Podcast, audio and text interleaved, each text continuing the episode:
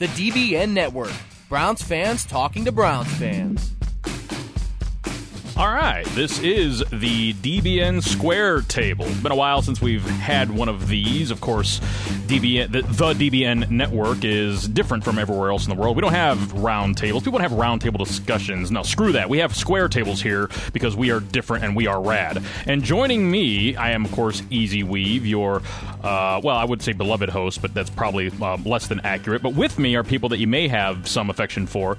And these are, and probably better to listen to them because I'm, uh, you know, you hear me a lot, but we don't really necessarily get to hear a lot from uh, the two guys that that are, are, joining me. And in the first place, we have from the the the Big Apple, New York, New York, our good buddy Gin and Tonic. Gin, good morning, or I should say, good afternoon, good sir.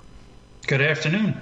And co- joining us also from parts unknown Eastern Europe is our good buddy, the uh, as, a Manly once uh, quipped him, the Hungarian barbarian Fortho. What's up, Forth? Hey everyone, I'm so happy to be back. And of course, you are so happy that I'm back. That is right. That is right. Both personally and corporately, that is the case. Uh, guys, we are uh, uh we are on the eve, as it were, of training camp for the 2018 season for our beloved orange helmets, the Cleveland Browns. Uh, with, uh, I mean, in, seriously, a, a season where um, there literally is nowhere to go but up. We've got um, it all kind of getting going with really a, a, a, not an entirely brand new roster, but maybe about half of uh, the roster being flipped over from the end of the offseason up until now, depending on uh, on on you know what your projections are. Um, so I guess that's a good place to start. Uh, I, I, wanted to because I, I, really want to get um, your guys' perspective on this. We also may have our friend Big Tom Brown joining us at some point um, if he's able to uh, to uh, stop the rips. But before we get to him, and before, if he does join us, uh, let's let's start with you, um, Gin and Tonic. We got training camp uh, starting up in just a couple of days in Berea and then of course it's going to be the Hall of Fame game preseason into all of this. Uh, what is it that you are, as we are, you know, have you, you've had a chance to go through this entire off season, you've been watching it, you know, every step of the way like the rest of us. Uh, you know, what is it that you are looking for the most uh, as we head into this training camp, as far as your expectations, and then uh, just just also some things that maybe you're flying under the radar. Right. So this is to me is going to be obviously it's always every year is a critical year, but obviously this is a big year for the Browns. Basically, they they banked the last two years with the idea that this moving forward would be the team that's going to actually be the team. You know, we built towards this, and uh, hopefully, uh, this is finally the roster that's going to start putting some W's on the board. Um, I guess when I look at it, I, I don't look at it it's tough because you know obviously last year preseason we went undefeated and then regular season we didn't manage to win a game so it's tough to say well i want to see some wins in the preseason because it's important to see w's. I mean obviously last year it would have been great to get two or three down the stretch. You know even if it didn't if it wouldn't have affected our draft position. But at the same point it's it's one of those things where you got to start winning games. Um, and I don't necessarily think that the preseason's where you want to obviously you don't want to make just your mark in the preseason with wins. You want to have them during the regular season. But we, what we really need to see is young players stepping up and playing well, uh, making the most of the time on the field that they get. Um, and I'm not talking the guys that we draft in the fifth or sixth rounds, the guys that are the Carl Nassibs, uh, where they shine in the preseason and then falter because they're playing against better competition in the regular season. I mean, we need to see, you know, Myles look awesome on his very limited role, uh, his very limited snap count, which I'm sure it's going to be under. Um, we need to see the guys that are going to be major contributors look really good early in games, and I don't care if we lose after that. I just want to see. Obviously, you want to get through the preseason where you see your your great, you know, your good to great players play well and not get injured, and that's the most important thing. And, and to, to, follow up on that, I mean, how important is it to you uh, starters playing in, in preseason games? Like, what's your what? How much importance do you put on it, and and what do you think is an appropriate amount for starters to play? I mean, it, it obviously it depends on the game, uh, and it depends on the situation, and it depends on the player. Um, so it's tough to just you can't just you know say well somebody's got to get in just to get some reps because they just have to be get themselves in a better football shape and against some actual competition but at the same point you want to see um, there there are positions all over the field where certain guys you may want to see more of than than others like I, I, mean, I guess the quarterback obviously is the biggest is the biggest question right now. Um, are some of us that think that Tyrod Taylor is not going to be the starter, and that's uh, right. I mean, I'm talking to one of them. That's right. So uh, I I don't know what I want to see out of Baker in the preseason. Um, I am under the impression that it really doesn't matter what happens in the preseason; that Taylor will be the starter minus an injury. Um, and the only way that Baker would be the starter is if Taylor got injured, uh, and and maybe even Stanton would be ahead of him just because I think Hue does not want to start a rookie quarterback for the second year in a row. Even though this, this clearly the guy that we have now is significantly further along, um, much more advanced, and a better player than the guy that he had to trot out there last year. Uh, undoubtedly. Before we get too much further down that road, though, fourth, I want to give you an opportunity to uh, to uh, kind of give the same uh, opening statement in terms of your expectations for uh, really training camp. We'll get we'll get to our all, all of our expectations for the season uh, as we go along here today. But in terms of training camp preseason, what are you looking for as we get it all started up here this week? Well, I'm crossing my fingers that no one's gonna get hurt. Hopefully, which I mean, it's it's re- really rare event if a team can survive uh, in good health the uh, uh, preseason. So that's that's kind of what I'm looking for, and it's it's been especially hard for us Browns fans to kind of judge uh, how our season. Well, I mean, uh, usually our seasons are bad, but um, based on preseason performance, we have seen some truly awful seasons uh, that followed uh, promising um, preseason games. Uh, there, there, there, were some hopes even when uh, when we had Weeden uh, last year with Kizer. The Saints game was he, he seemed like uh, there there could be something there. So I'm not sure. Um, I'm not sure what I'm looking for. I just you know what I'm looking for? I'm looking forward to the Hard Knocks. That's what I'm looking forward to.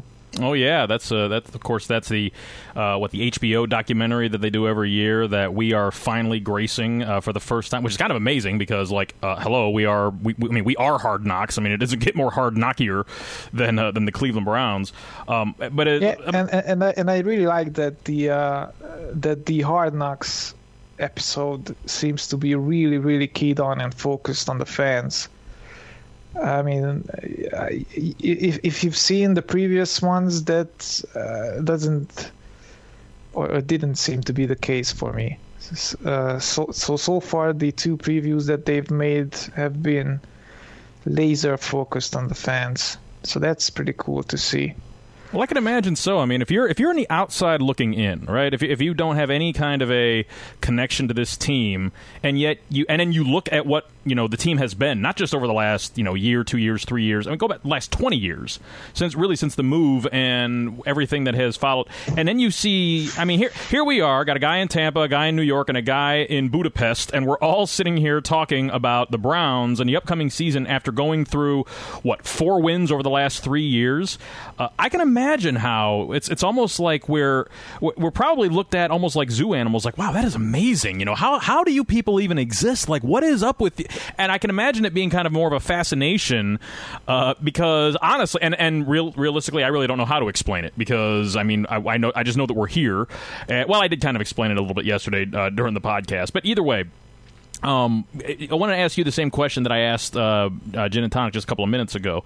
As far as the, the preseason goes, what I mean, what do you think is the appropriate amount for? Uh, and certainly you can comment on what I just said, but um, about you know starters and like what do you think is the appropriate amount? Because you just mentioned an important thing: injuries. Um, and I kind of, you know, vacillate between, well, you know, if, if you're playing not to get hurt, that's when you get hurt. You know, it's kind of like when you're playing not to lose, that's when you lose. And so, what do you think is the right balance between guys that are, you know, you, you're trying to get the team kind of all, you know, because the preseason is supposed to be about preparing for the regular season. What do you think is the right balance as far as uh, players starting and, who should be playing when we get when these games get uh, fired up here, really in like about three weeks?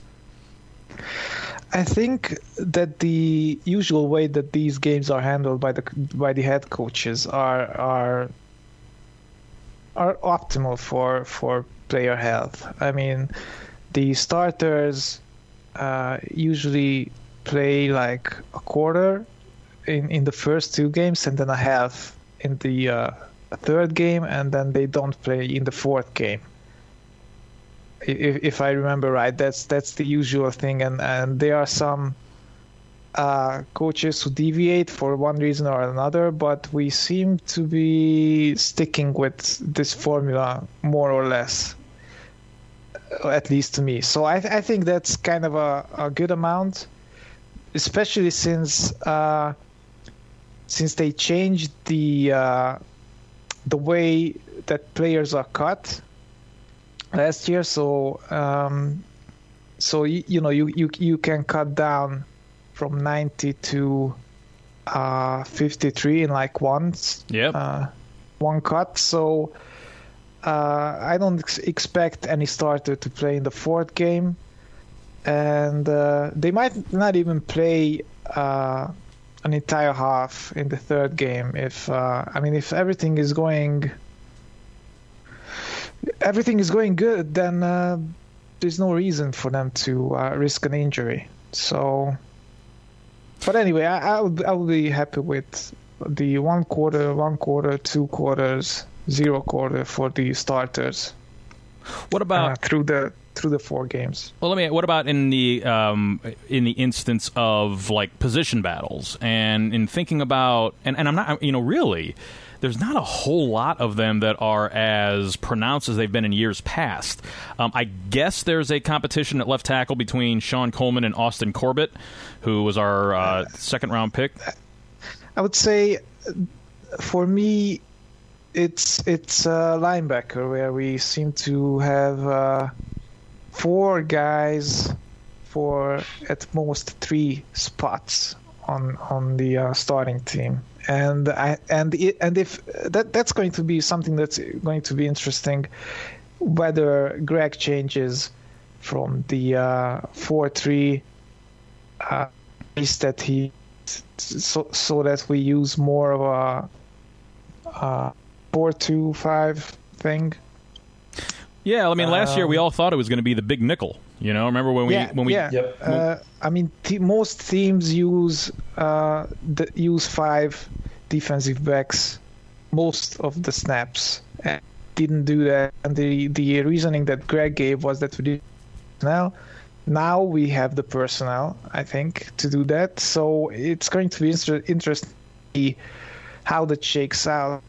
And uh, and you know, uh, Peppers might even get some snaps there if if if he to be as a uh, down in the box safety.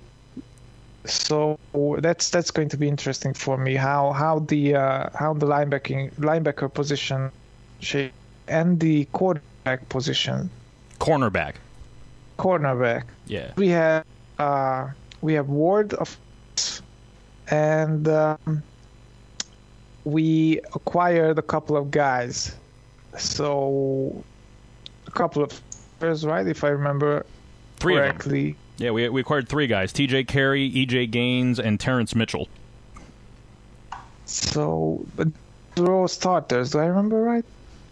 On their respect.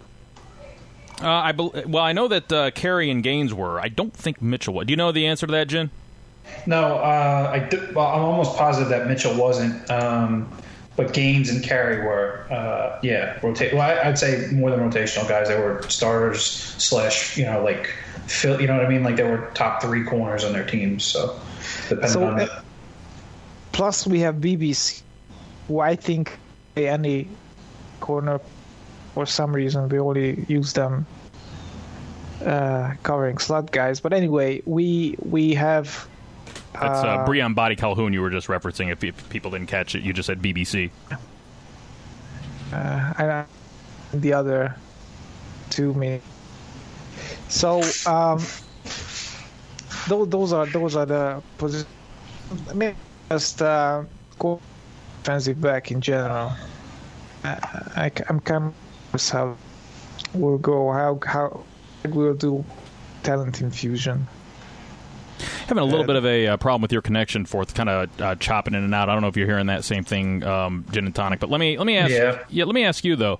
Uh, Mychal Kendricks, he really is. You know, he kind of is like the Jason McCourty of this year, kind of our big post draft free agent signing. If, if, you know, I mean, if if if, they, if, you, if there really is such a thing.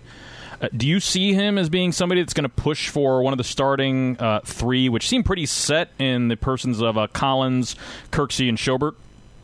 Well, I I mean I love Kendricks. I, I loved him when he was drafted. I, I just I, I, I think he was he's the, the kind of linebacker that we've not had. Like a guy that can cover a tight end, a guy that can cover running back out of the backfield. Um, I think it's more situational than anything else. I, I think those four guys will be on the field depending on, you know, the, the, the combination of the four guys that will be on the field will be depending on who we're playing, uh, down, obviously down in distance. Um, and you know whoever just happens to be playing well. I mean, I I, know everyone loves Schobert. Schobert had a good year last year. Um, I'm not saying you know he had. A, I think his numbers were slightly inflated, but uh, he was he was a he was a good player for us. And I, I I just think that Kendricks is a kind of a guy that takes your defense to another level. Things that we've struggled with, he's really good at. Um, so he solves some, not necessarily solves, but he addresses some of the issues that we've had in the past. Um, we have never been able to cover tight ends. Um, that shouldn't be as big a problem moving forward. And, uh, you know, on, on, third and six or third and seven over the middle, we have a guy that can actually stick with a, a, better tight end, and you don't have to worry about, you know, uh, bringing a safety up to cover somebody or, or you know, bringing in another cornerback. It, it just, I think it gives us a gives us more of a uh, any anytime we improve, improve the quality of the players on the team uh, rotationally. I don't think it matters. I, I, know guys are, you know, Schobert played every snap last year, and I, I don't think he can't play every snap again this year. But I don't think he will, just because I think now the defense is more suited to do things a little bit better and a little bit more differently. So it's almost like I hear you saying that you think that maybe Kendricks could push Schobert and and possibly uh, supplant him at that starting uh, middle backer spot. I don't think he's going to. I don't think he's to start. Um, what I'm saying is, I think that the, the, combination of the three guys, you'll see do di- different things. I wouldn't be surprised if you saw Collins rush the passer from almost like an end position. Um, I, I, wouldn't be surprised if you know, like instead of bringing another safety in, they they would you know like or, or bring another corner in. You might see all four guys on the field at the same time, and you know maybe Collins moves up to, to rush the passer. They kick Garrett inside um, you know that way you know you're rushing you will be rushing those three guys you know three guys and then maybe somebody else off the edge. I, I don't really know what you're going to see but i think you're going to see more uh, what kendricks gives you is a little bit more of a, the ability to do different things especially with the other guys that are there to begin with because i think it's a strong it was a strong unit last year um, even without collins playing his best football. But with collins healthy this year and Kendricks added to that mix, you kind your linebacking group can kind of do it all. Yeah, and, and it's it's a you know an important point that Collins really does have ability to to rush off the edge. He did it very effectively in New England. Hasn't really done it a whole lot since he's been with us, but he can do it. He's demonstrated that he can do it in the past. And I got another one that can, if um if if you haven't had an opportunity to view his college tape, is Genard Avery, the guy that we got in yeah, the fifth round. Sure. Uh, he he you know lived off the edge a lot in college, and of course we also picked up Chad Thomas, um, the edge player who kind of plays like a linebacker, although he is a, a defensive end.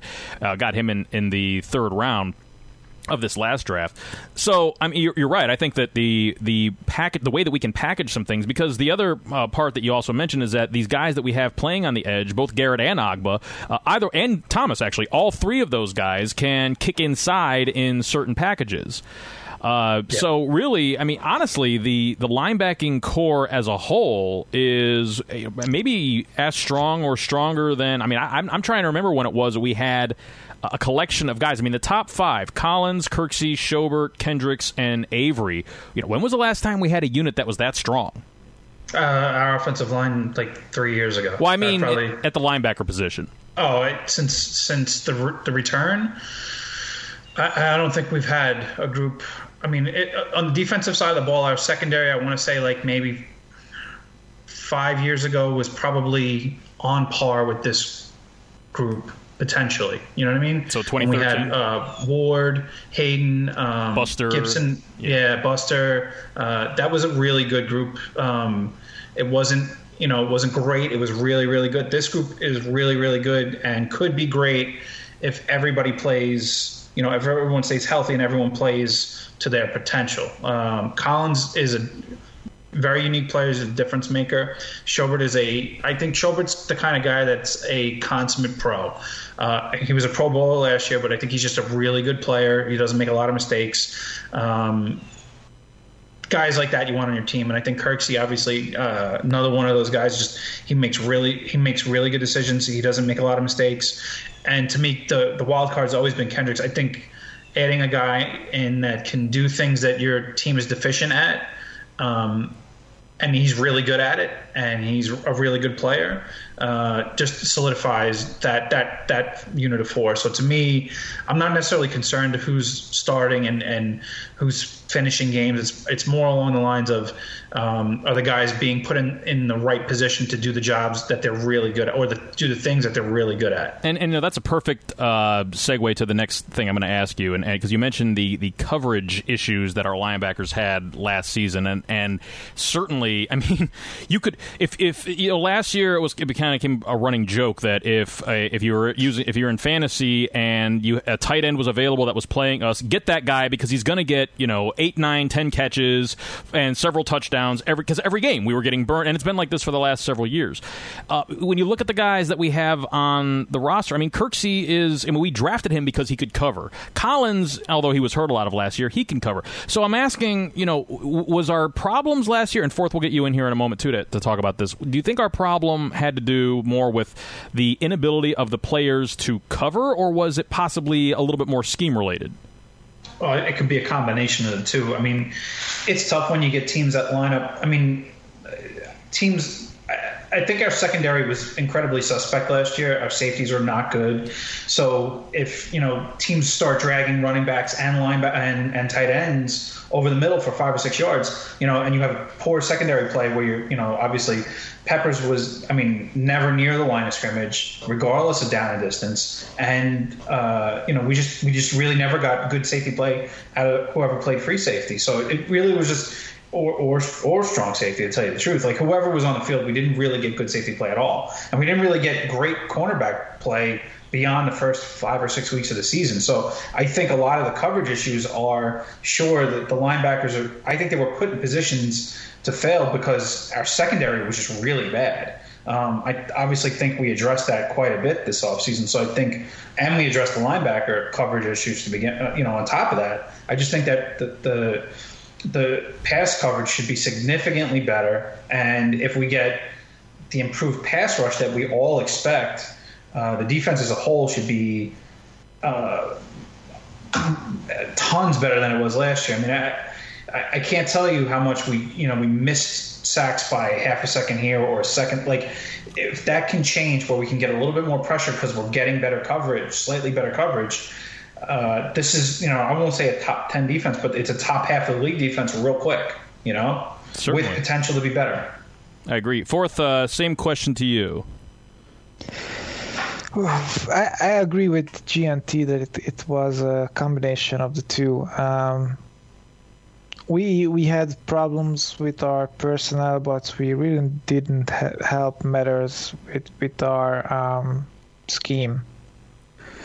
Even even though Greg says that, uh, or at least kind of uh, alluded to that his hands or that his hand was forced because uh, of the personnel that he had to work with.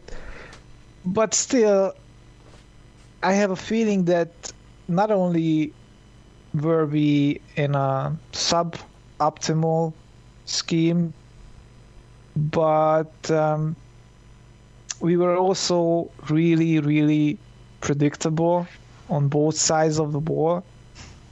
I mean, you know, how many times could you tell before the play happened what Hue was gonna do? All year long. Yeah, All year long. Same, same, same with same with whoever we're playing. You know, what I mean, like you could tell, like third down, you knew what was coming. You know, uh, or you know, second and short, you knew what was going to happen. Everyone, against us defensively, almost every single snap. Because team we didn't stop it. So why would teams change it? You know, until we, you stop it, why would teams change change up what they're doing?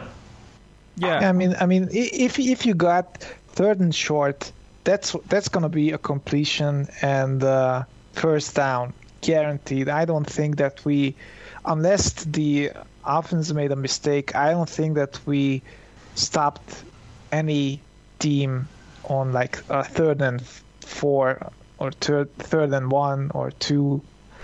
I mean, it was it was maddening that. Uh, and and you know we, we talked about this before, especially during the uh, Green Bay game where there was like a third and four, and uh, the corners were ten yards away from the play. I mean, what are you gonna do? It's going to be a short pass to to the uh, receiver, and that, that that's exactly what happened. We tackled the guy first down. Yeah, I mean, you might as well not even put any defensive ends on the field at that point if you're going to play ten yards off the field. right. Just have know, back in coverage. And uh, but but you know, may, may, I mean sometimes it, it, it looked like it was a sabotage, or or or do done on purpose. Well, Because, you know, I mean, that- because it, it was it was ridiculous, and I'm I'm kind of more secure in the in this when it comes to Gregg. I'm I'm a bit unsure about if Hue was simply dumb or if he did this on purpose because I mean even when he tried to be smart and surprise people, I mean how many times did we manage to make a successful play when when he uh, did one of his gadget plays where, where the uh, offensive line was broken up into three. I think we had two plays like that that were positive all year. and and the positive was like maybe two or three yards. Yeah, yeah. So not And- worth not worth the effort. You could just run up the gut with Crow and been just as And- good. And we had two or three of those, I think, every single game. Yeah. So, so I mean, it was terrible, and and the and the pre-snap movements and everything. You, you know, the play comes in. Uh, Kizer calls for the uh, pre-snap movement. We reset, and the guy has like six or seven or maybe eight seconds on the clock by this point. Yeah. So, so he he he looks around to see what the defense is in, and he, he has like three seconds to signal that, that we need to hurry up Yeah. and snap the ball. And not only that, but that always put us back in a spot where we're snapping the ball with one second on the clock all the time. That allows the defense to get off the ball faster because if we don't snap it, we take a delay a game. So you know, if you're a smart defensive player, if the clock goes down to one, you're run, you're jumping anyway because you know either they snap it and, and you're off with the snap of the ball, or It's a delay a penalty. No, that's a great point. That's a great because if you're a def- you're exactly right because if you're a defender, it takes the guessing game out of it.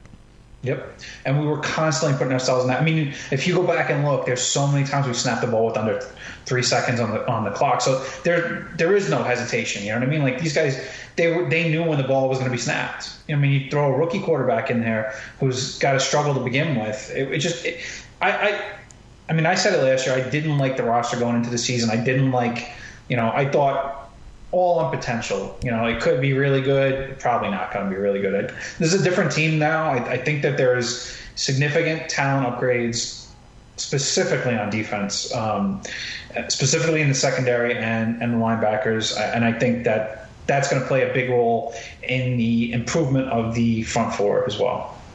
Yeah, I mean that's that's really kind of the, the, the question is does the you know will an improved pass rush uh, im, you know increase our coverage ability or vice versa? Will it be a you know better coverage allow you know give our, our edge rushers you know uh, Garrett and Ogbah enough time to get to the quarterback?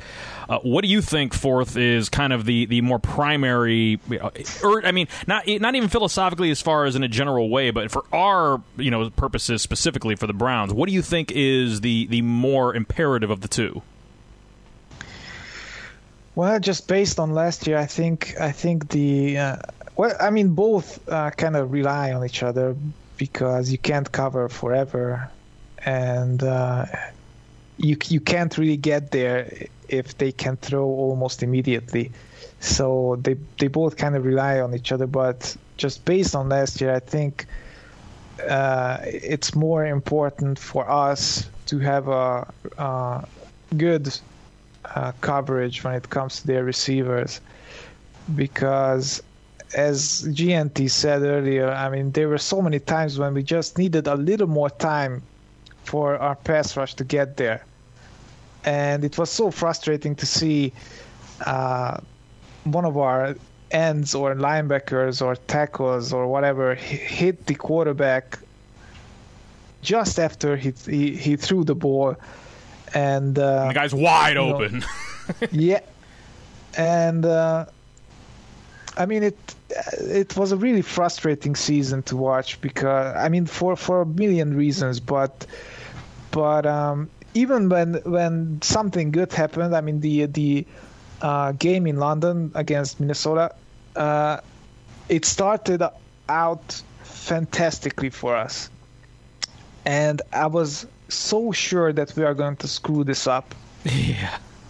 yep. We we, we we got up like two touchdowns or three so early that I mean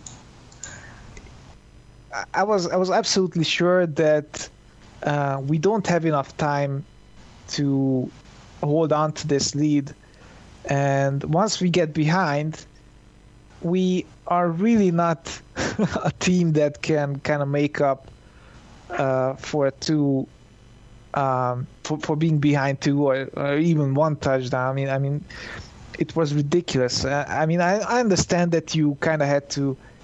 I mean, less uh, poor Kizer, man. I, I, really feel sorry for the guy. I mean, you didn't. He didn't play a lot in college, so he was. He had less experience than the uh, three other guys that were taken before him, and um, he had a really bad coach at Notre Dame.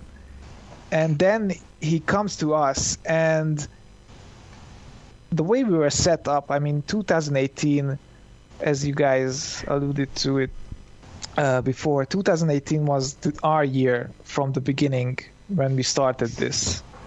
And uh, we drafted Kizer to kind of see uh, what the deal is with him and he he was kind of especially with the uh, QB room we had, we we kind of had to see what we ha- have with him.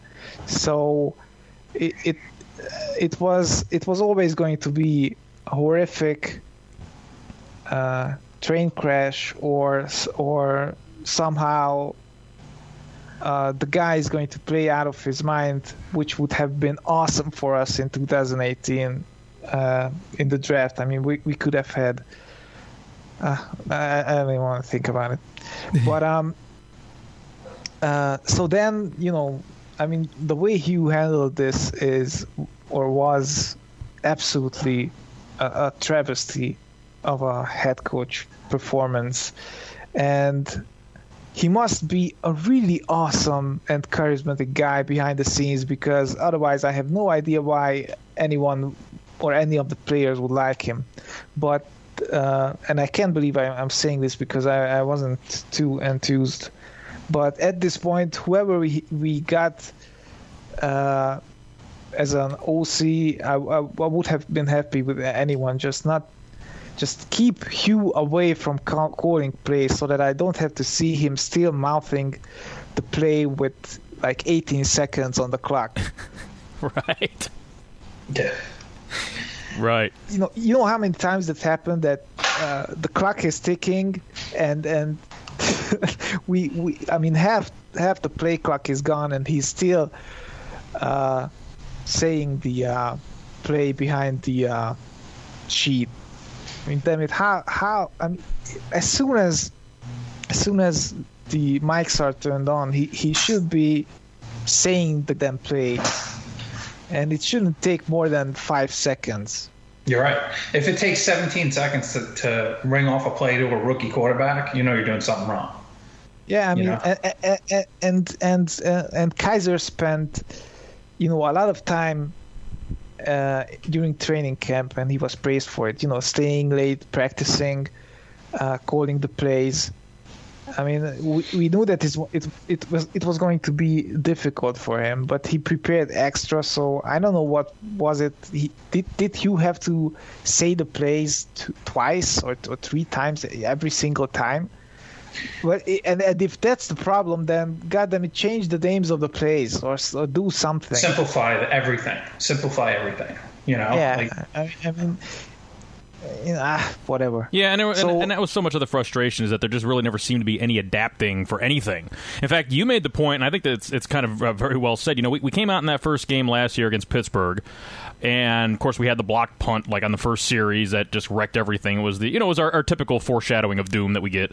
But then after you know that, but we played them well. Like we played them, uh, uh other than you know uh, a, a, freak catch by Antonio Brown and you know a couple of, of things. I mean, we almost beat the Steelers on opening day, so we had a good game plan. We went in there, we played them tough. But it's almost like every other team that we played, we just went in there with that same game plan that we had against the Steelers and didn't modify anything that we did the entire rest of the year. And so we ended up going against. Yeah, go ahead.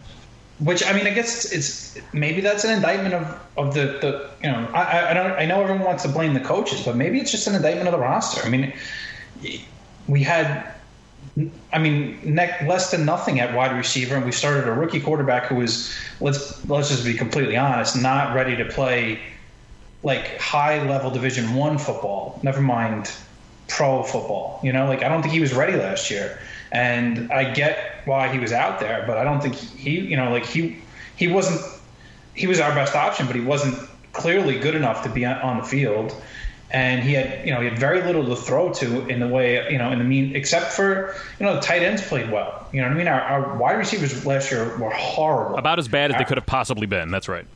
You know what I mean? Like, eh, eh, so I mean, you're you're you're putting a, a you know a, a quarterback who has at, at some point he's going to have zero faith in in the guys he's throwing the ball to, except for maybe two or three guys. And, and let's be honest, those guys weren't on the field as much as they should have been. You know, like how many snaps did did uh, DeValve and and Njoku have compared to some of the other guys that are on the field that were negatives? Like I mean, like like Higgins. Uh, Corey Coleman, who I mean, I bashed to, to no end, but like Louis, he, he was throwing the ball to guys that, I mean, realistically, when you throw them the ball, throw them the ball in a position where they're to make the catch or should make the catch most of the time, they weren't catching it then. And like, and he's not putting the ball where it's supposed to be for it to be caught all the time. He was he was terribly inaccurate to guys that were just not not good hands guys. With the exception of Higgins, I think Higgins is the only guy in that out of that group that has decent enough hands that that even though his you know like his speed isn't is, is a you know isn't isn't there with those other guys or his size or his ability to get open as much.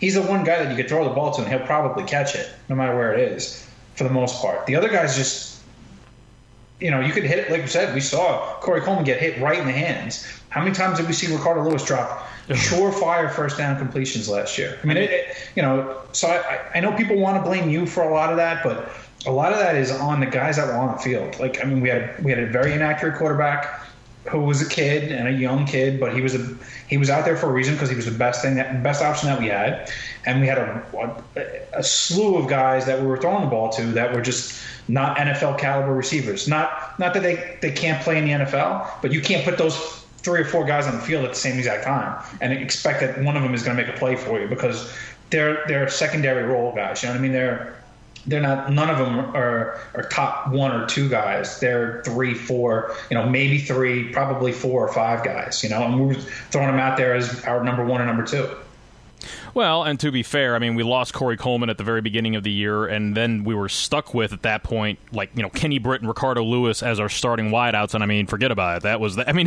that was, and, and I've always been one that kind of puts the the onus of the quarterback wide receiver relationship way more on the quarterback than I do the wide receiver. But when they're that bad, I mean, when they are when they are as soul crushingly bad as they were last year until uh, Coleman, and then eventually as the year went on when Gordon came in there, it was you know it was, and, and even then, but, but of course, by that point, um, Kizer's confidence had been so incredibly shattered because of his. You know, I mean, look, for everything that you guys have mentioned, and it's a it's an interesting point that uh, fourth you brought up because you're right. Kizer didn't really play.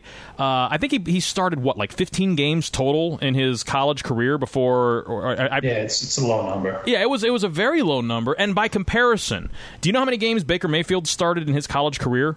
It's almost fifty, right? Yeah, you know, I mean, and and that's, I mean, you talk about a disparity just in terms of, of experience, and it almost makes you. I mean, look, as bad as uh, Brock Osweiler was, and we got him in the incredible trade with, uh, with the Texans, uh, as bad as he was, it wouldn't have made better sense given everything that we've talked about with Kizer to just throw the veteran out there and let him get beat on a little bit, um, as opposed to what we ended up doing. I mean, I guess it's easy to say that in retrospect, but I mean, well, I think I, I think that was the plan. I really do think that that was the plan from the start. I think you wanted him to start, but he they tried to give that job to Kessler. They tried to give that job to Osweiler, and they were both terrible. And Kizer was the best of the three of them in the preseason, and wasn't even close. And we had to see what we have. Yeah, that I one I get. Yeah, I, I mean, I mean, plot. Oh, I think the problem was. It's a good point. And, and, and you know, I mean, right now, uh, Mayfield is like five times as experienced at the, at the college level as Kizer was, and yet the uh, the, the narrative now is that we are going to play the uh, the experienced uh, Taylor. So, um, you know, I mean, last last year's QB room was so damn awful that um, I don't know. I mean, uh, I guess you could have uh, uh, you could have put uh, Osweiler out there, but um, you know, I mean, we didn't get him for his uh, QB uh, prowess. You know, I mean, that's that's not why we got him. No, we got him because we got a second round pick for uh, to to yeah, to exa- take him. exactly, and and and we and and we kind of had to sort of keep up appearances, I guess, because I I think I think the uh, some some of the league kind of frowned upon what what Sashi did, even though it was brilliant. So I think he, he sort of we, we kind of had to keep up appearances for a while, but in any case, that's that's over. But what what bothered me really was, even though everything that GNT said about the offense and, and, and our receiving threats, if you can call them that, they were threats to us. Oh yeah, and, and to Kizer's confidence surely. But um, uh, Hue never changed his approach. I mean, can you imagine Belichick if if he had these guys that he that he wouldn't have focused more on the tight ends as receiving threats? Oh, yeah, absolutely would have. I mean, he see the thing is, I think, I think that he plays around. Obviously, good coaching plays around the strength of the players that you have. Um, and clearly, our best players were the, the, the tight uh, in the past game with the t- tight ends and Duke. I would say would probably be our three best players all year. And um, you know, I, I, mean, I'm not saying that he would ne- that he would have never uh, thrown the ball to our receivers, but um, after like two or three games, when you see that they are this incompetent, then you know he would have changed something. And I mean, as as soon as uh, you, you, saw like first down and uh, Crow is in the backfield, you know. Yeah, running the ball. Yeah, we're running the ball. You know, Crow is alone in the backfield, or especially if, if we have a fullback and uh, although like a few times we didn't run the ball when we had two backs, but um, I mean for the most part, the defense could have been could could have been really sure what we were doing. Plus the issues with the clock, uh, oh. the rookie quarterback, our our receivers being our uh, our secondary significantly better. There is no excuse to not be significantly better this year. Correct. Yeah, exactly. Uh, so I, so what what are you guys expecting? What no, no uh, I, I, I, let me rephrase the question. What would be the uh, minimum successful season for us? So what how many wins would we have to get for you to consider the 2018 season for us to be, uh, I mean, successful for us Browns? Why don't you go ahead first, Jed?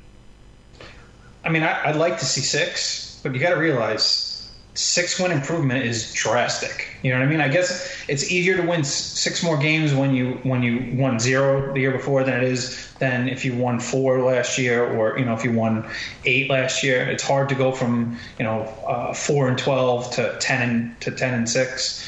Uh, than it is to go from 0 and 16 to 6 and 10. You know what I mean? I, but I still think that uh, it's it's a it's a still a very young team. Um, and I guess to me, the wild card is what are we going to get from the coaching staff? Um, but six wins, I think, would be a, a, really good year, specifically if we saw um, a lot of growth out of the guys along the front in the front seven. Uh, if we saw really, really consistent improvement from um, from uh, you know Coley, Ogunjobi, uh, from uh, Myles, from from uh, but if you saw those guys play really well, uh, six wins, and and if we saw Mayfield come in and play well, to me that would be a monster of a successful season because next year the sky's the limit. Then you know that then we're you know then we're a playoff team. You know what I mean? Uh, we're we're right there if we win six games with the with the young group playing really well. Um, but if we you know if we struggle and we win three games, and uh, I mean, I don't know. I think that would be to me. It's about a combination of things. We could win six games, and it could be that you know Taylor plays really well in those six games, and we don't really generate a ton of pass rush, but we run the ball well. Like to me, that wouldn't be a good year. I, I, I would rather see us rush the passer really well this year. Um, and you know, if, if Baker Mayfield happens to get in there and play well, that would be even better to me. To me, those are the things that, that if we see significant improvement on defense and win six games, I'm happy with it. I don't need to win eight or ten this year. I just want to see us get better and throw some real W's up there that that are a result of this the type of style we're playing, not necessarily uh, you know uh, what just straight up W's. I can't I can't quantify a win. I can't quantify wins the same way. I guess moving forward, like not this year at least. I, I would view them a little differently than than I would in years past. Well, that's definitely magnanimous because you're saying, you know, hey, this is a year we don't have any excuses, but still, you're you're allowing for some growing pains. I mean, six wins, that's not exactly bar, you know barn burner type stuff.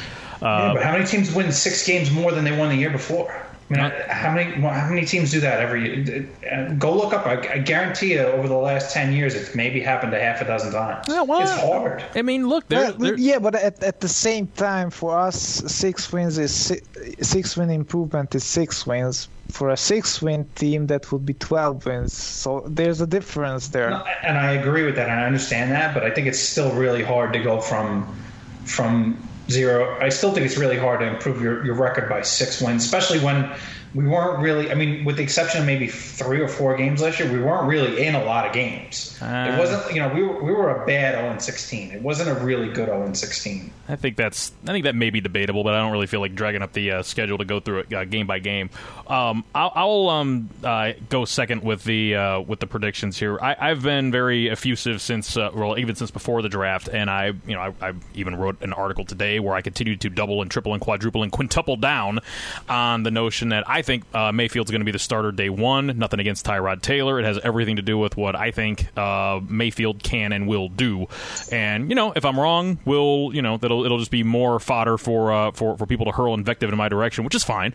But if that is what happens, um, I got to my expectation. You know, it's, it's you ask the question, what would I accept or what would I be disappointed with or what have you. My expectation at that point, given the you know the roster and and kind of given what I expect out of that the quarterback position, I, I would expect an eight win team uh, because I think that the talent on this team is conducive to that. Now, does that mean that if we don't reach that, that you know it's time to blow everything up, or I'm uh, totally disappointed? No, I'm, I'm kind of more like like G and T, where I'm thinking, you know, if if we pull off uh, six wins, and I think it's also important the distinction that you made, like you know, if we if it's one thing to go into a game like you're going into a championship game and you're like, you know Uh, we're gonna we're gonna do everything we can to keep the ball out of the opposing offense's hands. So we're gonna run the ball. We're gonna hold it for 45 minutes, and we're gonna just uh, try to you know win the game you know nine to six because it's because it's such a crucially important you know championship type game that you pull out all the stops and you know but you don't do you don't necessarily do that where in a year you know like if you're if you're in week two against the Bengals or whoever it is that's on our schedule you know you're not necessarily trying to pull because because that doesn't necessarily um, grow anything. Now winning just to win certainly that's you know we'll take that.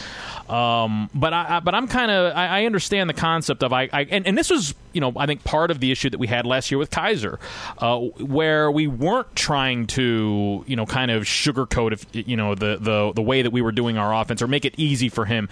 You know he was going out there trying to do you know big boy reads and and doing it all at the at the uber um, level where he certainly wasn't ready for it. But I think that it, it would be important for us to approach it, particularly if Mayfield isn't there, that we do that we do, you know, have him go through that process of, you know, trying to make the hard throws, trying to make the tough, even if he, even you know, even if uh, they end up not being successful in his rookie year. Uh, I think I think that it's important that we kind of you know set that tone. We're at a place right now you know, you look at other uh, major league sports. The you know the Houston Astros won the World Championship last year and the, World Series, and there, you know, and they kind of went through this same thing. They were, I mean, they were just god awful. They were terrible uh, for a couple years, and then, but they what they did is they used that, got some you know great players in their in the MLB draft, and just built up their farm system, and now they are now they're a powerhouse and look like they're going to be for some time. Same thing in the NBA with the Philadelphia 76ers. Uh, what we have done in, at the NFL level is. You you know, like that approach on steroids. I mean, it's not possible to bottom out any more than we've done uh, over the last three seasons. And so I kind of expect, even though I'm I'm allowing for a, a good degree of um, you know of, of, you know bad bounces and just things not going our way, I, I do kind of expect us to be uh, competitive in every game. You know, I, I don't I don't expect us. We we should not with this roster that we have. We should not be blown out in any game that we play. We should absolutely be in every game. Now, it's not saying that you know you could have have, you know, your your you know, it's a three point game and then a team scores a touchdown at the end, so you lose by ten. That's not the same thing I'm talking about. I'm saying it's it's more of a you know you know you know what I'm talking about when a team gets beat down versus a team where it just ends up being a lopsided score at the end of it. Uh, well, sure. I mean, there's there's ten point losses that are games are close, blowouts you know, and there's 10 point losses where the game is, or 17 point games where the game is significantly closer. I mean, you know, right. you can you could be within a touchdown and then with with you know you could be down a touchdown, three minutes left, and throw a pick six, and all of a sudden it's a you know 14 point game. You know, like whereas you could be within you know you could be down two score oh, or three or four scores and then get two cheap ones at the end of the game and make it look close. Like there's sure you know you could be there are times when when when the score is not obviously not indicative of how close or how far apart the game was. So that's I guess more along the lines I would want to see. Game. I don't care. The final scores don't really mean as much as if you watch the games. You know what I mean? If you watch the games, you know if it was a close game or not. I, I agree. And the, the one last thing I'll say about Hue Jackson, you know, I mean, we, we've we've and I think rightfully, you know, kind of beaten him up over uh, for, for for for his performance. But you know, one thing that it is worth pointing out, eh, and you know, the, the we we all, we all know the approach. We all know what happened at the end of the 2015 season. We basically gutted every every scrap of uh, veteran presence we had on the roster. We we let all those guys go. Um, you know, Gin and Tonic's favorite guy, Mitchell Schwartz. You know, Sashi Brown gave him the figure, right. spit on him, and then kicked him out the door. I mean, that that happened. That was documented. He forgot it. he forgot he talked about his mom. That's too. right. That, uh, yeah, that's right. He, all, all of that happened, and we had uh, just everybody, whoever you know, Tashaun Gipson, whoever you like, and that happened for basically two years where we purged everybody, had young players, and Hue, um, while certainly you know struggling in the play calling arena and struggling mightily, I think even worse than play calling was his game management. At the same time, you know, if when you're if you're a typical team, you've got six or seven rookies, maybe two or three or four of them are players that are you know making heavy contributions that you have to kind of work through the growing pains of those guys. We had probably twenty or thirty of those last year, and Hue is for for the most part he did a pretty good job of bringing those guys along. But at every step of the process, you know, we have because it, it wasn't. I mean, the way that we were losing last year, it wasn't like we lost the same way every game. We found eh, creative ways to lose every single week. Uh, there was one game where we had, uh, you know, like ten person uh, pass interference penalties. Then there was the game we had no penalties at all and still lost. Uh, we had games yeah. where uh, the you know where we couldn't uh, we were turning the ball. Well, of course, we turned the ball over in every game. Uh, I mean, th- there was just every game. It seemed like there was some kind of new thing that we would, and I think that a lot of that was indicative of just you've got young players, guys that are uh, trying too hard, guys that are trying to find their way, and so all that to say you know that was last year that was the year before. All of those guys now are one year you know uh, further into the process. And while we are going to have some rookies that are going to be you know heavily contributing baker mayfield for the most part our guys that are set in the starter roles are veterans are you know in their second year and their third year if they were kind of part of this whole process. So i kind of expect that a lot of those those growing pangs and the the you know the the rookie problems that we have i, I kind of expect a lot of that to go away and that's why I'm, you know, uh, and I don't, you know, I, I don't want to summon the voodoo doll forth, but I'm just thinking that I, I'm, I'm, I'm looking at. I know, but but I mean, I, I, really do. I think that this is a team that it, we should be competitive in every game, and I'll say it like this: since nobody thinks that, Baker, that uh, Mayfield's going to start, then me saying it doesn't really matter. If he's the starter, we win eight games, and that's my uh, my expectation. Now, you asked the question. Go ahead and answer it, Forth. What's your expectation going into the season? Well, I agree with Chris that the uh, six win season would be a successful one for us. So uh, if we win six games, I'm gonna be happy. And um, it's it, it's an interesting. Um, how should I say? It? If if Baker Mayfield beats out Taylor in the training camp and and, and he is not in due to injury. So if he beats out Taylor in in in, in, in during training camp, like fair and square, and and and there's well, there would be arguments no matter what happens. But but if if the uh, general consensus is that Hue isn't making a huge mistake, that he isn't screwing the situation up again. So if everyone can see pretty much that uh, Mayfield is outplaying Taylor, and that's why he's the starter, then I agree that we should be expecting a .500 season. Uh, I think that's a reasonable expectation because then he, then the guy is really good, and then we are, unless something drastically terrible happens, which we should always expect as Browns fans, then we of are course. set uh, for the foreseeable future, and uh, at least at quarterback.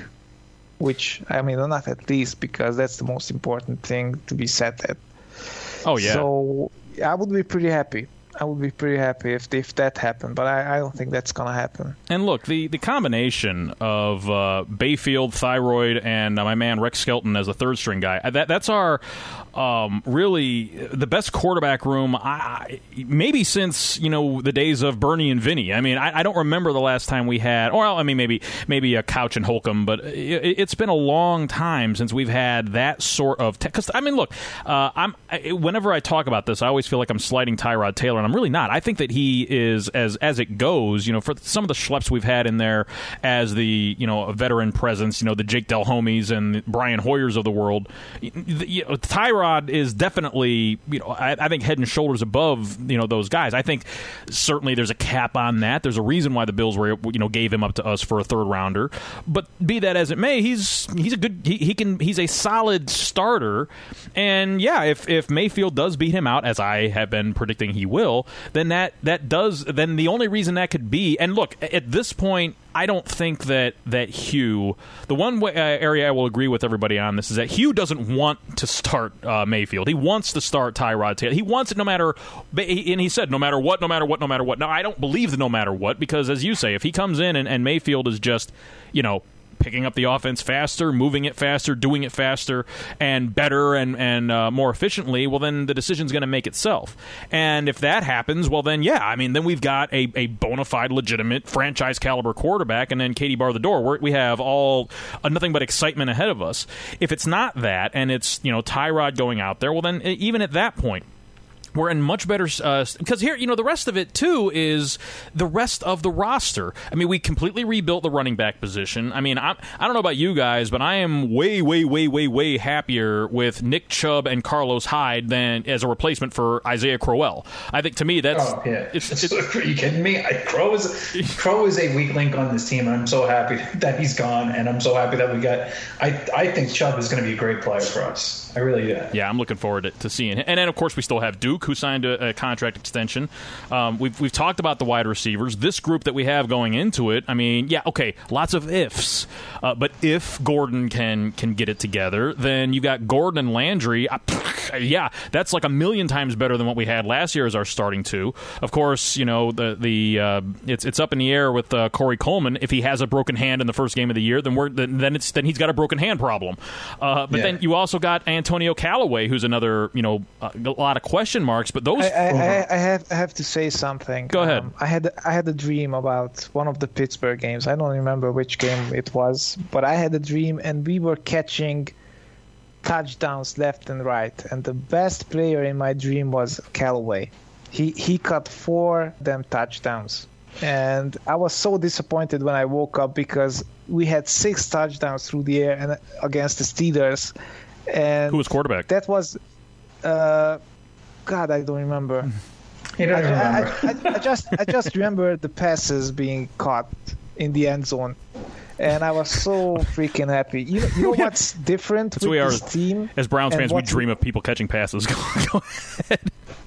And what we needed, um, we we needed a kind of energy, because I mean, let's be fair, a lot of our players have only seen one win in in, yeah. in, in in their career, and the rest of them who are who have been with us have seen like what four five wins since they've been here.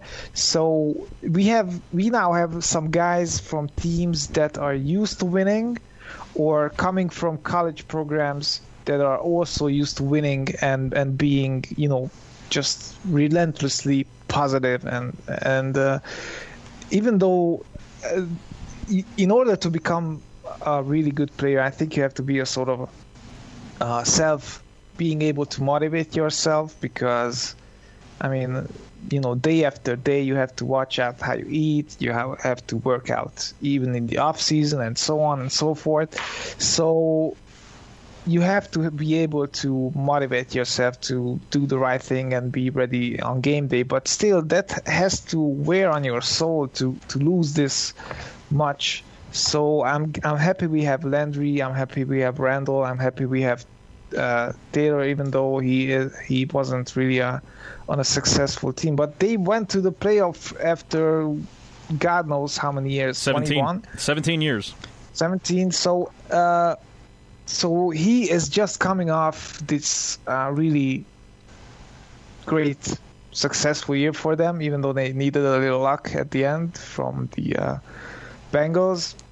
So I'm really happy. It, it, the the energy feels different. It feels different. This team feels different.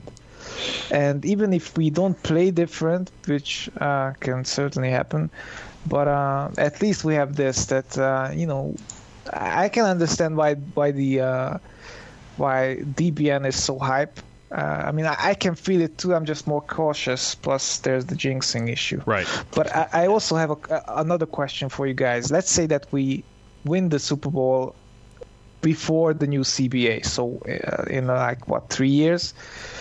Uh, let's say that we win the Super Bowl within three years. Do you guys give a ring to Sashi?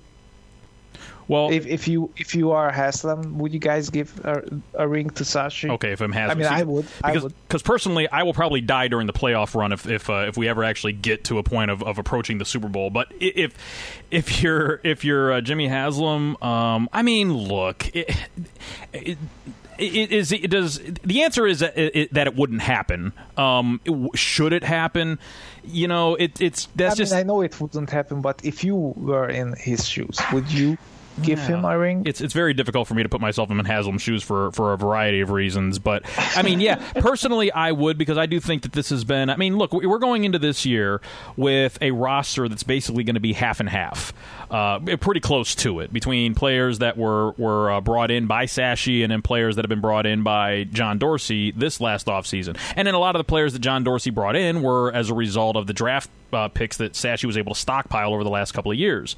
So, I mean, yeah, is is Sashi integral to the process, or was he integral to the process to this point? Sure, uh, but you know, he's he's he's just not going to. When this success story is told, it's probably only going to be people like us that actually remember that Sashi ever had a role in it. I mean, other than probably other uh, NFL execs that take a look at it and say, "Hmm, if this worked, if the Cleveland Browns were able to be turned." around using this model, well, then maybe there's something to it, and then you'll probably see Sashi pop up somewhere. Uh, in a uh, in, in, a, uh, GM role someplace else. But before I you know, go too much further on a lot, Gin and Tonic, why don't you go ahead and answer the same question? Well, I actually think that there's two things I wanted to talk about, but I will I'll stick with that one first. But uh, I mean, I've been very critical of Sashi. I still think he could have stayed here had he. I think if he drafted a little bit better, if he made a few a few more good choices, he would still be here. Um, I just think that a lot of the guys that he drafted didn't really show a ton of promise, and I think I'm not knocking his plan. I think he was put here for a reason. I thought he was he was here for the a total you know rebuild, regut kind of kind of situation, um, and I think if I was in the shoes of somebody, if we were to win a Super Bowl, uh, you know, in the next couple of years, I guess what I would expect or I would hope is that somebody would mention his name, you know, like that, you know, all the guys that contributed. He clearly was part of the, you know, the, would have been part of the turnaround had, you know, if we, you know, head down that path and, and start to become a winning franchise. He, you know, he may not. It's like he's like uh, Sam Hinkie in, in, in Philadelphia. You know, like they could they wouldn't be where they are without you know the guys that put them where they were, but that doesn't necessarily mean those were the right guys to continue leading them down the path. You know, he played a role, um, and you know if we. we go ahead and turn this thing around. I'm sorry, there's a helicopter flying overhead. That sounds awesome, by the way. What did you do, Chris? Uh, I don't know. I have no idea. There's no airports really close to where I live. So, um, anyways, I you know like I would want him to get some credit, obviously, but at the same point, you know, like he's just a he was a you know he had a role to play, and he he he if he would have lived up to what I think people expected or wanted, he'd still be here. I still think what he did was valuable, but at the same point, um, you know, he's not the GM. He's not the guy that made the picks that this year. He's not going to be the guy that adds players in the future. Um, but he did he did do a job, and it certainly would. If we were to be successful over the next three, four years, he'd be a big part of the reason why we were because of the things that he did to put us in a position to make those decisions. You know what I mean? I'm not I'm not knocking the guy. I've done plenty of that. Sure. Um, no, it's reasonable. I, I think to be fair, he would definitely deserve some of the credit but he wouldn't, you know, and I don't think a ring is in order for anybody that's, you know, that's never going to happen. Uh, you know, no GM is going to, you know, no owner is going to say, well, the guy I fired a couple years ago did a really good job and I'm going to give him a ring. you know, like he's going to, especially somebody like Haslam, he's, uh, it's going to come down to, you know, like maybe Dorsey to get up there and say, you know, like we're, and he's the kind of guy I think would get up there and do it and say, you know, I mean, he's been critical of him, but that doesn't mean he wouldn't get up there and say, you know, like I came into the uh, a situation where there was a lot of resources for me to use, you know, and, and there was a reason that that happened, and you know, I'd like to thank Sashi Brown for for you know for for making some hard decisions and you know maybe things that he didn't want to do, but long term future of the Browns, it was it was very you know, it was very, it was good for us, you know. So I, I would, that's one thing. Um, I guess the second thing is it kind of touches on the whole Mayfield versus Taylor thing that we you were talking about before. Um, I don't think it's any accident that Tyrod Taylor was the guy that we traded for. Um, you know, we gave a third round pickup for a guy that we have control of for one year, um, who's not a great quarterback. He's a good quarterback. There's a reason I think that Taylor was the guy that we traded for, though, and it's because he doesn't turn the ball over. I mean, I get it. He makes, you know, he takes a lot of sacks on third down. Um, but he doesn't turn the ball over. And I think after the last two years, that's something that was very important to this team. Uh, we don't want to turn the ball over. And I'm not saying that Mayfield's going to turn the ball over, but I think the reason that I think Taylor is going to start is because he doesn't turn the ball over. Yeah, I, I, would agree with that. That is kind of his calling card that he and, and but I think that it's a double edged sword because, like you say, he takes the sacks on third downs, and you know, in this is this is a gunslinger league. I mean, it really is. You you you got to have a guy if you're gonna if you're gonna be successful. If we are ever going to uh, hoist the Lombardi Trophy, it's going to have to be, or, or I should say, it's only going to happen because we're going to have a guy that is going to you know threaten defenses when they've basically got everything covered, right? I mean, the guys sure. that you know the, the, the, the guys that win win and win big at the highest level, they're the ones that the defense does everything right and they still beat them. And yep. that's the thing that, I, and again, I, I, like Tyrod Taylor. He's certainly better than anybody that we've had here. Uh, I mean, Josh McCown had a, had a decent uh, stretch for a, a minute, but uh, the but uh, but in terms of uh, what he's accomplished coming into to here, definitely he's got a, a better pedigree and and more um, ex, uh, success than anybody I can remember coming in here. I mean, again, other than like a guy like Jake Delhomme, but he was a guy that was by the time he got here, he was totally you know at the end uh, of his uh, quarterback life cycle, and I don't think that I think that that uh, Taylor's going to be playing in the league for uh, quite a while. But I you know I I, I just think that um, while yeah, it, and and by the way, if he is our starter, I think that we'll definitely be a much improved team. We're not going to have those same red zone intercept. I mean, how many red zone turnovers did we have last year? I know it was in the twenties. Uh, which is red zone turnovers? No, not twenty. It was pretty close.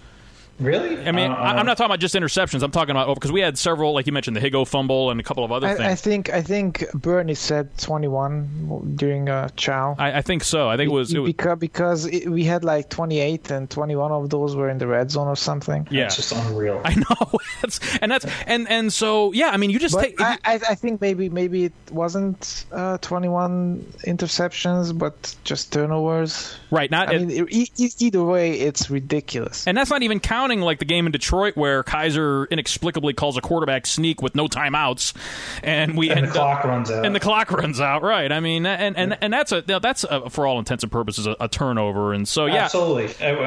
We had that argument with the yeah, I mean that was and and and that was just one of those things. It's like when it happens, you just and all last year was like that, where it's just like first you're you're you're mad and then you just kind of stand there for a second, and then a couple of seconds later, you're like, yeah, okay, I totally expect that to happen. and, and yeah, I mean, you know, sure exactly enough. everything. Eh, listen, everything we, we could do wrong, we've done wrong over the last two years. I mean, on the field, it's it, you know just between the mistakes and just the you know poor play, it's it's you know, it's been rampant. And like I said, that I think that's why it's hard to expect the eight wins. You know what I mean? I think even vast improvement puts us at six. You know what I mean? Like to get to eight would be Mayfield would have. I think you're right. The only way we get to eight wins is if Mayfield comes out, is the starting quarterback and plays. I mean, almost on par with what you saw him do in college, where he steps yeah. in right away and it's just, you know, which is very unlikely of the year, and he throws for 4,200 yards and 28 touchdowns, and only throws like six interceptions. Right. I mean, that's going to be an awful lot to ask from the kid from one in year one. No doubt, no doubt. Those are preposterous expectations that only people like me have. Uh, yeah, because, but I mean, that's what I think you need to get to eight wins. I would agree. I would agree, and that's why I, uh, you know, that's why I'm kind of putting the the stipulation there because I think that what what you guys are are are saying without without nailing the exact word on it, it's it's a culture thing. Um, you don't go from winning, you know, four games in three years to you know doubling or tripling that uh, unless there is a massive change in the culture of the team. And now, look, having said and that, talent. And, well, and, talent, and talent but, but, we have. I mean, look, the, the, position group by position group. Which, by the way, if you um, if you want to know the position group by position group, you can look at the article that I wrote today on DogsByNature.com, pro- uh, prognosticating the what I think is going to be the final fifty three. But the, we we go through each one of the position groups, and I, I don't. Uh, other than, I mean, it's a little shaky at the cornerback spot, even with the additions that we've made. Only because I think that there's. It's. I, I just need to see how all of those players gel together. I think that we are putting a lot of confidence in Damarious Randall and you know playing at free safety where he's not played in the NFL, and Jabril Peppers playing at strong safety, which we assume is going to be his more natural position, but we, but he was you know terrible last year. Uh, you know, th- th- to me, that's like really the only position groups on the team where I say, okay, that, that could be shaky. That could that could not pan out. But the rest of it, I mean, the rest of this roster, I mean, the, the running backs, I, I'm I'm thrilled with the wide receivers. If if if if if now, of course, if if Gordon doesn't play well or, or gets into trouble, and if Callaway, you know, gets into trouble, and if Coco breaks his hand again, you know, and, and we're and our starters are you know uh, Jarvis Landry and uh, Jeff Janis, okay, well then maybe the wide receiver you know group isn't uh, as uh, you know what we what it could be. But the tight ends are solid. The offensive line, unless uh, Shon Coleman just defecates all over himself, it should be adequate. Uh, the defensive line and linebackers we've been we've been talking about. I mean, there's there's plenty of of talent there. Maybe it's more wrapped in potential than anything else. But overall, this roster, I, you know, I think is ready to go. If if if if if the quarterback spot is is and look, even last year, if we had you know Tyrod Taylor last year, what do you think our win total would have been? I mean, I think what was it? PFF had Kizer at a minus four point three or something like that. Like he was he was negative four point three wins. So even if you just get a zero out of him, we win four and a half games last year. Right. Right, and and yeah, I would I would say that the roster this year is more talented than it was last year. Sure, uh, no doubt yeah. about it. Um, let me ask you guys this as uh, because we're you know it, it's it's this is this is the beginning of the year, so it's, it's time to be positive. Who would you do you think each of you is a player that is on the roster that is going to um, be surprising in terms of uh, at the end of the year a Pro Bowl or All Pro caliber uh, uh, performance that maybe is that nobody is thinking about right now that's currently on the roster. And I'll start with you, Fourth. Is there anybody that you look at that you think could really uh, you know outperform expectations and, and maybe be recognized?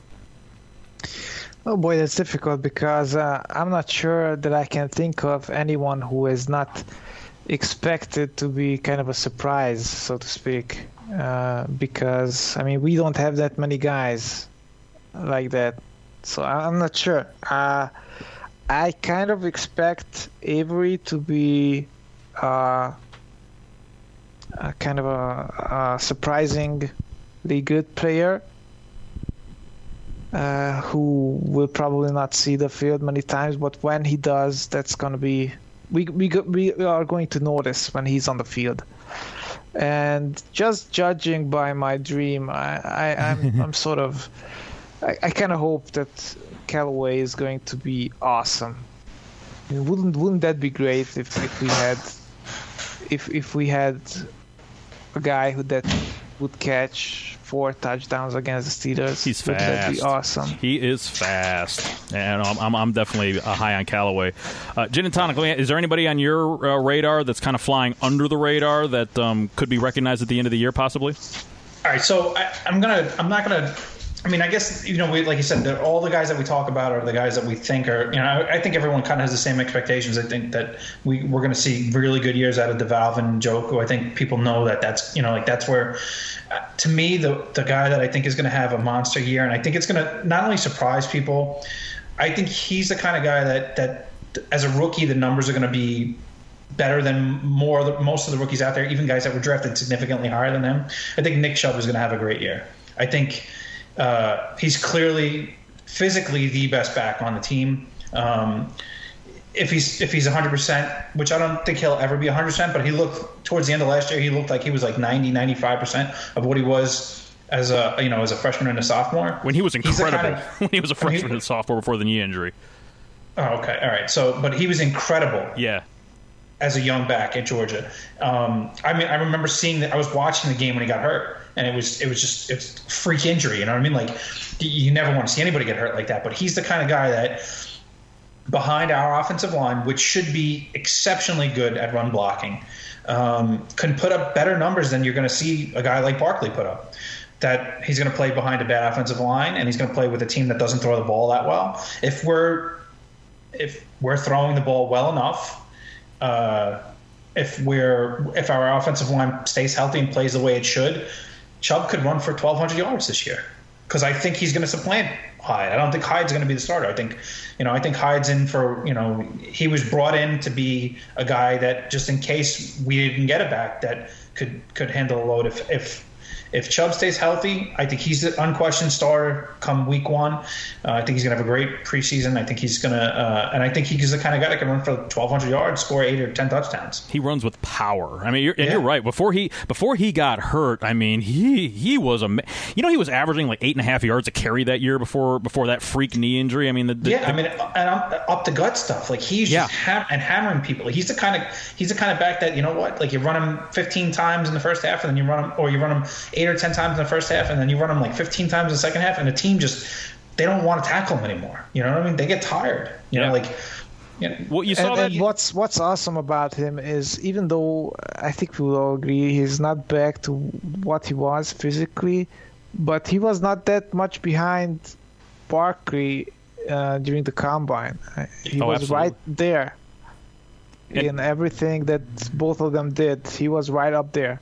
Yeah. You know, and when and and, and he also has the uh, production.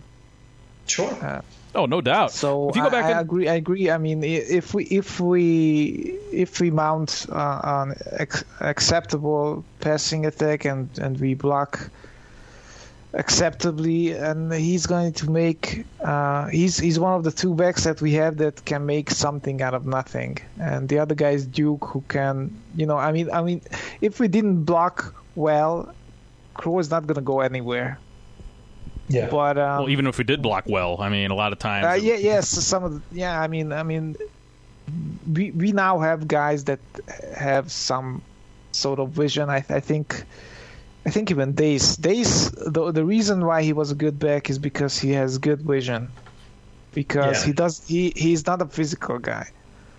Well, see, the thing about Chubb is he's going to get you. If there's three yards there, he's going to get you three yards. You know what I mean? Like he's he's a he's not yeah, going to lose. He's not going to have negative plays. I'm excited. Mind. I'm excited about that one, and hopefully, maybe maybe we kind of learned because I mean we let Sashi go, but we still have the analytics guys, and I think Kovash was even promoted. So uh, maybe they looked at what uh, PFF and looked at and, and, and saw that we kind of uh, we were good with uh, man blocking, I think, and not so much uh, or, maybe I'm having it backwards, but but we were good at some things, and we were really bad at. Uh, I think it was uh, zone runs, the outside. I'm not sure. Anyway, uh, we were good at some things, and we weren't so good at other things. But we kept doing the the things we weren't good at. We weren't good at more often than the things we were good at and and you know, I mean, it's it's kind of difficult to tell if if uh, runs up the gut when we were when we are power blocking uh, were successful because they didn't so see that that much. The the other teams weren't that prepared for those, or I don't know. But anyway, it, I I kind of hope that uh, the analytics guys can sort of uh, point you to uh, better directions than than uh, his own head might be pointing him. And and that's that's going to be one of the interesting things. What can Haley do uh, as an OC? Because as an OC, he he certainly had results. So. Um, yeah, I mean, it helps when you got guys like uh, Roethlisberger and Bell and Brown uh, but no, but true. I mean, he still put him in a position to succeed. So, and, and, hey, he's got more than anything else. He's got, I mean, tons and tons and tons and tons of experience being an effective offensive play caller. And that is, if nothing else, right? At least that takes the pressure off of Hue, right?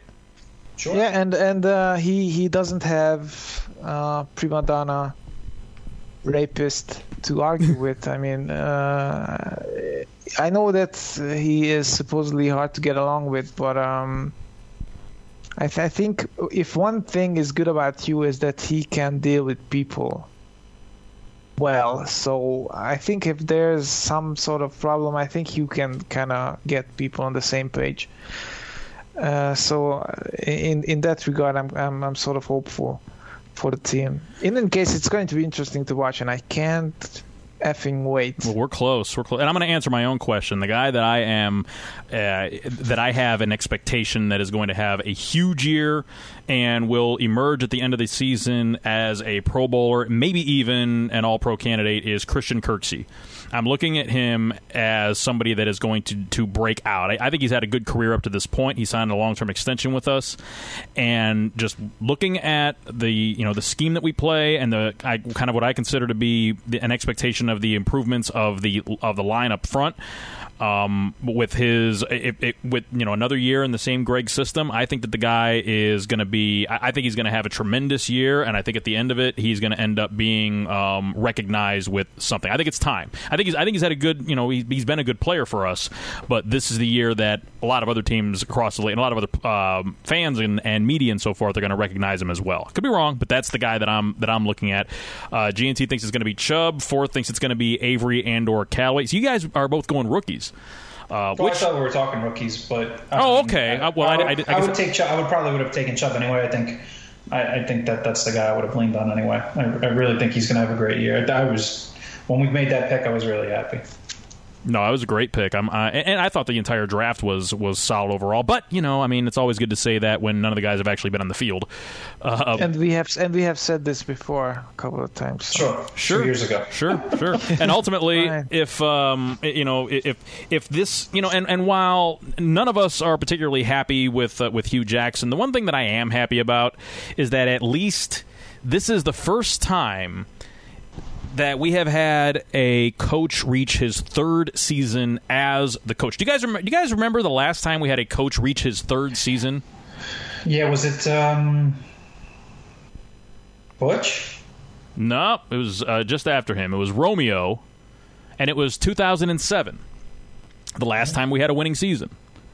Boy, I mean, it's it's kind of interesting to have. Uh, um, have have this happen with you. I mean, of all the people, right? The guy who went one and thirty-one is the one we keep for the third season. Which is, isn't that isn't that weird? Well, I you mean, know, if, if if you, if you didn't see any of any of the past fifteen or whatever years, if uh, if I told you that the Browns are going to fire like what what seven coaches uh, the guy who is going to be kept was the guy who managed to win only one game in in in two, two years. I mean, I, I, know we've talked about this probably at great great lengths, but I'll be honest, like none of those guys. I mean. I guess we'll get a chance to see what Shurmur's going to do with the Giants, but none of those guys are really good coaches anywhere else. So it's not like I. The, the only one that you really feel like got a short end of the stick was uh, Chud. Yeah, no that doubt. was because they were trying to, to get Harbaugh. And other than that, really the guys that they fired, I mean, if you give them another year, you think they're going to turn things around. I don't really think any of them would have anyway. So I'm not. I get the whole consistency thing, and I, I get that it's kind of ironic that we're giving the guy with the worst record the, right. the, chance at it. But at the same point, it's not like you know we, we didn't fire world beaters. We fired guys that, for the most part, haven't done much since they've been since they've been let go. I guess Shurmur's the, the maybe the one exception. We'll see what he does with the Giants. Um, but the, like I said, the only guy that you really feel got a raw deal was Chud, and uh, everyone else kind of you know. I mean, if you're shedding tears over uh, over Pat Shurmur or over uh, you know any of the other guys, I don't you know I don't know. I don't Mike know what Pettine to say or... to that. Yeah, I, I remember. I remember uh, Giants. Uh, he he's with the Giants, right? So Giants fans asked Browns fans what to expect, and on Reddit, and I remember telling them to expect runs up the gut if they are on three and long, because that's what I remember. Remember that guys, Trent Richardson with with the broken ribs running up the gut for two or three yards when we are when we are in three and seventeen, uh, something ridiculous.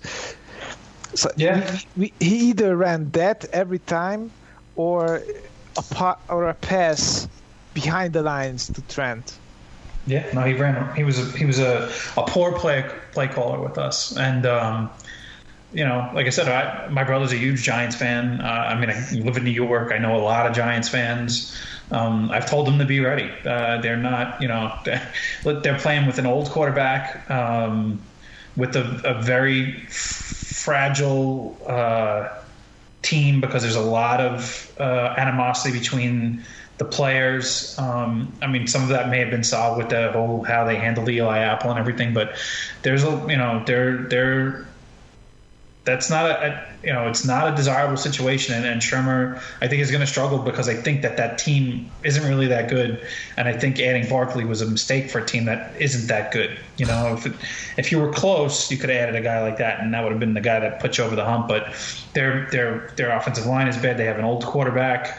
Um, they obviously have a super talented but diva uh, head wide uh, you know lead wide receiver number one guy and their number two guy is not much not much further off in the diva category, and and the defense is just old and and not as good as it should be. You know, they haven't had a good linebacker corps in years. Their secondary is questionable again because they have problem children back there, and and and their pass rush is not the same as you know not the same old Giants because most of those guys are gone. You know, uh, JPP's down in Tampa. Um, and really what they're doing is they're paying they're overpaying guys now that they had to sign as free agents a couple over the last couple years and they can't let them go because they still owe so much in guaranteed money and they would take such bad dead cap hits that they just they just can't do it which it really kind of bodes well for our situation. We're like the furthest away from that as uh, as anybody can possibly be when it comes to salaries and, and that sort sure. of thing. Which, but you know, by the way, you mentioned the old quarterback there in New York. You know, that that's not the only quarterback they got there. They got uh, they got our guy who didn't bother joining us, by the way, uh, Terry,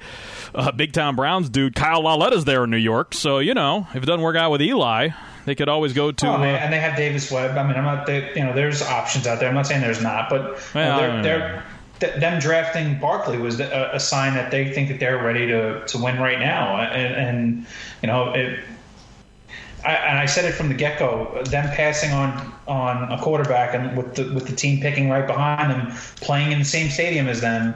Uh, you know, it's I, I, don't never I never understood it, and uh, you know maybe maybe it was uh, maybe it's Shurmur related. I don't really know, but I, I you know, well, like I said, I, I, know how this kind of transcended from us firing guys to we're talking about the Giants, but um, you know, it, that's going to be. I think that's going to be one of the most interesting situations in all of the NFL is uh, the next two years is what happens between uh, the Jets and the Giants uh, with the guys that they picked and didn't pick. Um, it's kind of interesting, by the way, with Shurmur because if I remember right, he started with us when we picked up Holmgren. Right. Uh, when when we picked when we did wasn't that wasn't uh, his first year with us or maybe last year when when we picked up Trent. Uh, no, we we got Dilfer in 05, and by the time we got um, no, I mean I mean I mean the coach. Richardson. I'm talking about. I'm, I'm oh, talking Richardson, about coach, okay. coach and Richardson because uh, Shurmur was here when we picked Richardson. Right. Yeah. Right? We, we we picked and, up and, and, and and now they pick now they picked up the. Uh, and back then, Richardson was the. Uh, oh, he was. Agreed yeah, he was the second coming. Back. Yeah, he was the second coming yeah. of Jim Brown. Sure. And and now the same thing kind of is kind of happening again with Shurmur. Uh, in the sense that they picked up Barkley, so it, it, it's kind of a uh, deja vu yeah and situation in that sense at least. And i think you know and I, I, was i wasn't exactly shy about my criticisms of barkley. I think that the guy's got all the physical talent and ability in the world but i, I will I, I have no problem making this prediction. I think the guy is going to end up finishing the season on the disabled list because or on injured reserve i should say because it's disabled list not baseball but the the um the, the jumping over people all the time is you just it doesn't it doesn't fly. It just doesn't fly in the NFL. And I think that the other part is the ineffectual, you know, running backwards. The guy led the NCAA and lost yards because if you watch the tape, and you know, when it comes to scouting players, it's all about the tape. And with that guy, yeah, you'd see these, you know, incredible highlight reel touchdowns, and yeah, no doubt about it, the guy's got the speed, the power, all of that. But then you also see play after play after play where he's, you know, going to the outside and instead of okay, at some point you just got to make that one cut and go, go up the field and get what you can get. He no, I'm gonna, what I'm gonna do is I'm gonna I'm gonna run backwards, you know, three, four, five yards and try to get around the corner. Well, you can do that sometimes in college. You can do that exactly never in the NFL. It doesn't work that Yep. way because those guys that you're going against are every bit as I mean they may not they, they may not all be running a 4-3 but they're fast enough to catch you when you're running laterally and that's Sure. where I think that the the the real big hole is in his game unless he's able to change that and become because the guy is I mean what he put up 35 reps or whatever it was at the combine? I mean he's clearly got the the power to lower the shoulder in those situations but yet he decides he wants to try to jump over everybody. So I I- you know I I agree in the first place that it was a bad strategy to go with a running back even if it is somebody that was the caliber of an AP or a Zeke Elliott or whoever. To, to, to be fair, he also has the vertical jump. well true. Yeah, but I'm, I, all that aside, the reason that I I, the, I was when people were talking about taking Barkley at four, I, the reason I was totally against it is because we have a running back on we had a running back on the roster Right. who constantly put us in third, second and long, third and long because he didn't get your positive yards when they were there because he tried to make bigger plays or because he did not hit the hole, the right hole, and I didn't want to see that anymore. I don't want to be in third and long all the time. I don't want to be in second and long all the time. I don't care that he runs. You know, if you go back and look, if you, I, I think I did the math. He had, I think he of if you if you look, I'm not I'm not taking his touchdowns away. What I'm saying is he had like four or five rushes over 60 or 70 yards. It was like some maybe 50 yards, whatever. It's like some crazy number. And if you take those gigantic plays away, he's his yards per carry is like two. right You know what I mean? Like Right. you, you can't have a guy on your team where where where 50% of his yards are based off of him making breaking big plays because that is it just does not translate into the pros. Right. It's not going to. He's not going to be able to bang out 12 40 plus yard runs in a season. That's just not going to happen.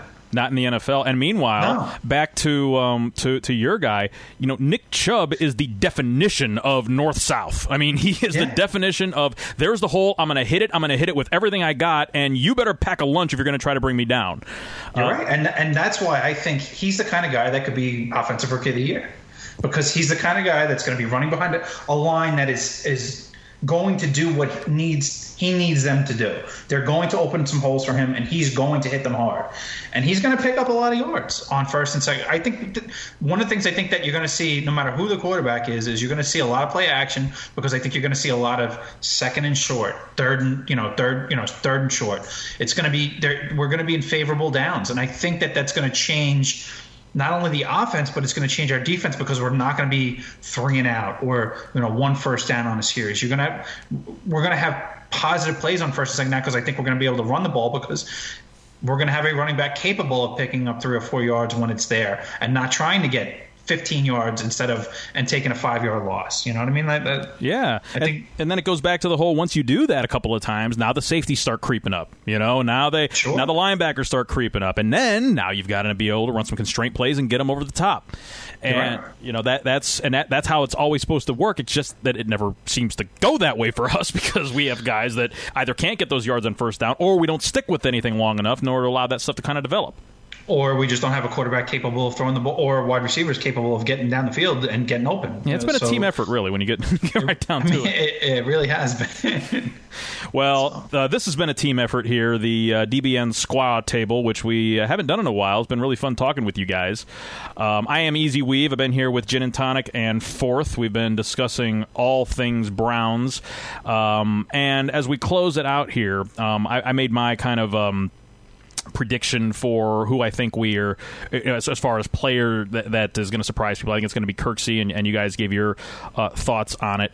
Um, i- i- is there any kind of uh, and I don't have one, so this is really just you guys. Do you either one of you have a prediction that kind of cuts against the conventional wisdom as far as the Browns are concerned, uh, in uh, aside and apart from everything we've discussed thus far?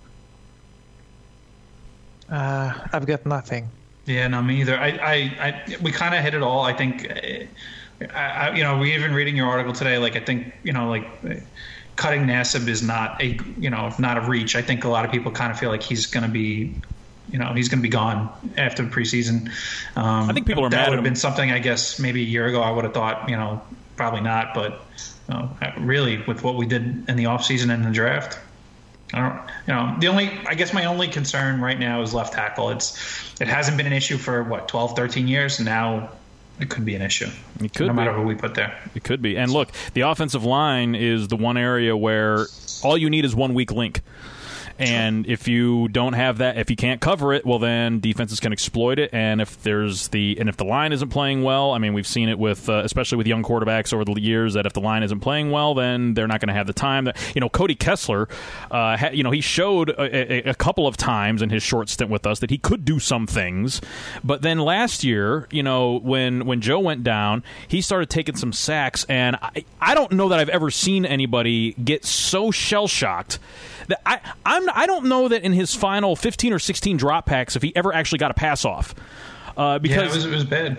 Yeah, I mean he was just he was just terrified by the rush. You could tell that it was all over him, and that's uh, which now he's in Jacksonville, so he's not our problem anymore. But um, no, I, I, agree. And of course, you know, when we drafted Austin Corbett, I thought that was going to be the way we were going to go with it. It looks like Shon Coleman's getting the first crack at it, which is great. Uh, I, I, thought that he did, you know, all right as a, you know, playing in his second year uh, at right tackle last year, and he, you know, he now figures to be the one to take over, at least get the first crack at the left tackle spot, which is what he played in college. And uh, our own St. Myles said that when he was in college, he was the the the toughest left tackle that he played against.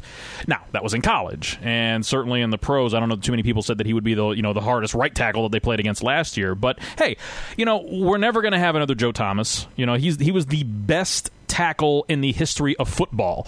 So, you know, we're not going to get that guy. But if we have a guy that can play adequate, uh, you know, who was the left tackle for uh, the Eagles last? Well, I guess Jason Peters is a good player, so that's, that's, yeah, that's a big example. If, if it's not Joe Thomas, Jason Peters probably would be the guy that I would pick, right? Yeah, right. He probably he is like he is like right there. Um, all right. Well, is there anything else that you guys want to add here before we kind of wrap it up? No, I'm good. Yeah, we can. Can't wait for can't wait for the season to start. Looking I'm, forward to it. Same, Absolutely. Same here. Same here. Appreciate y'all being with us here on the DBN Network Square table.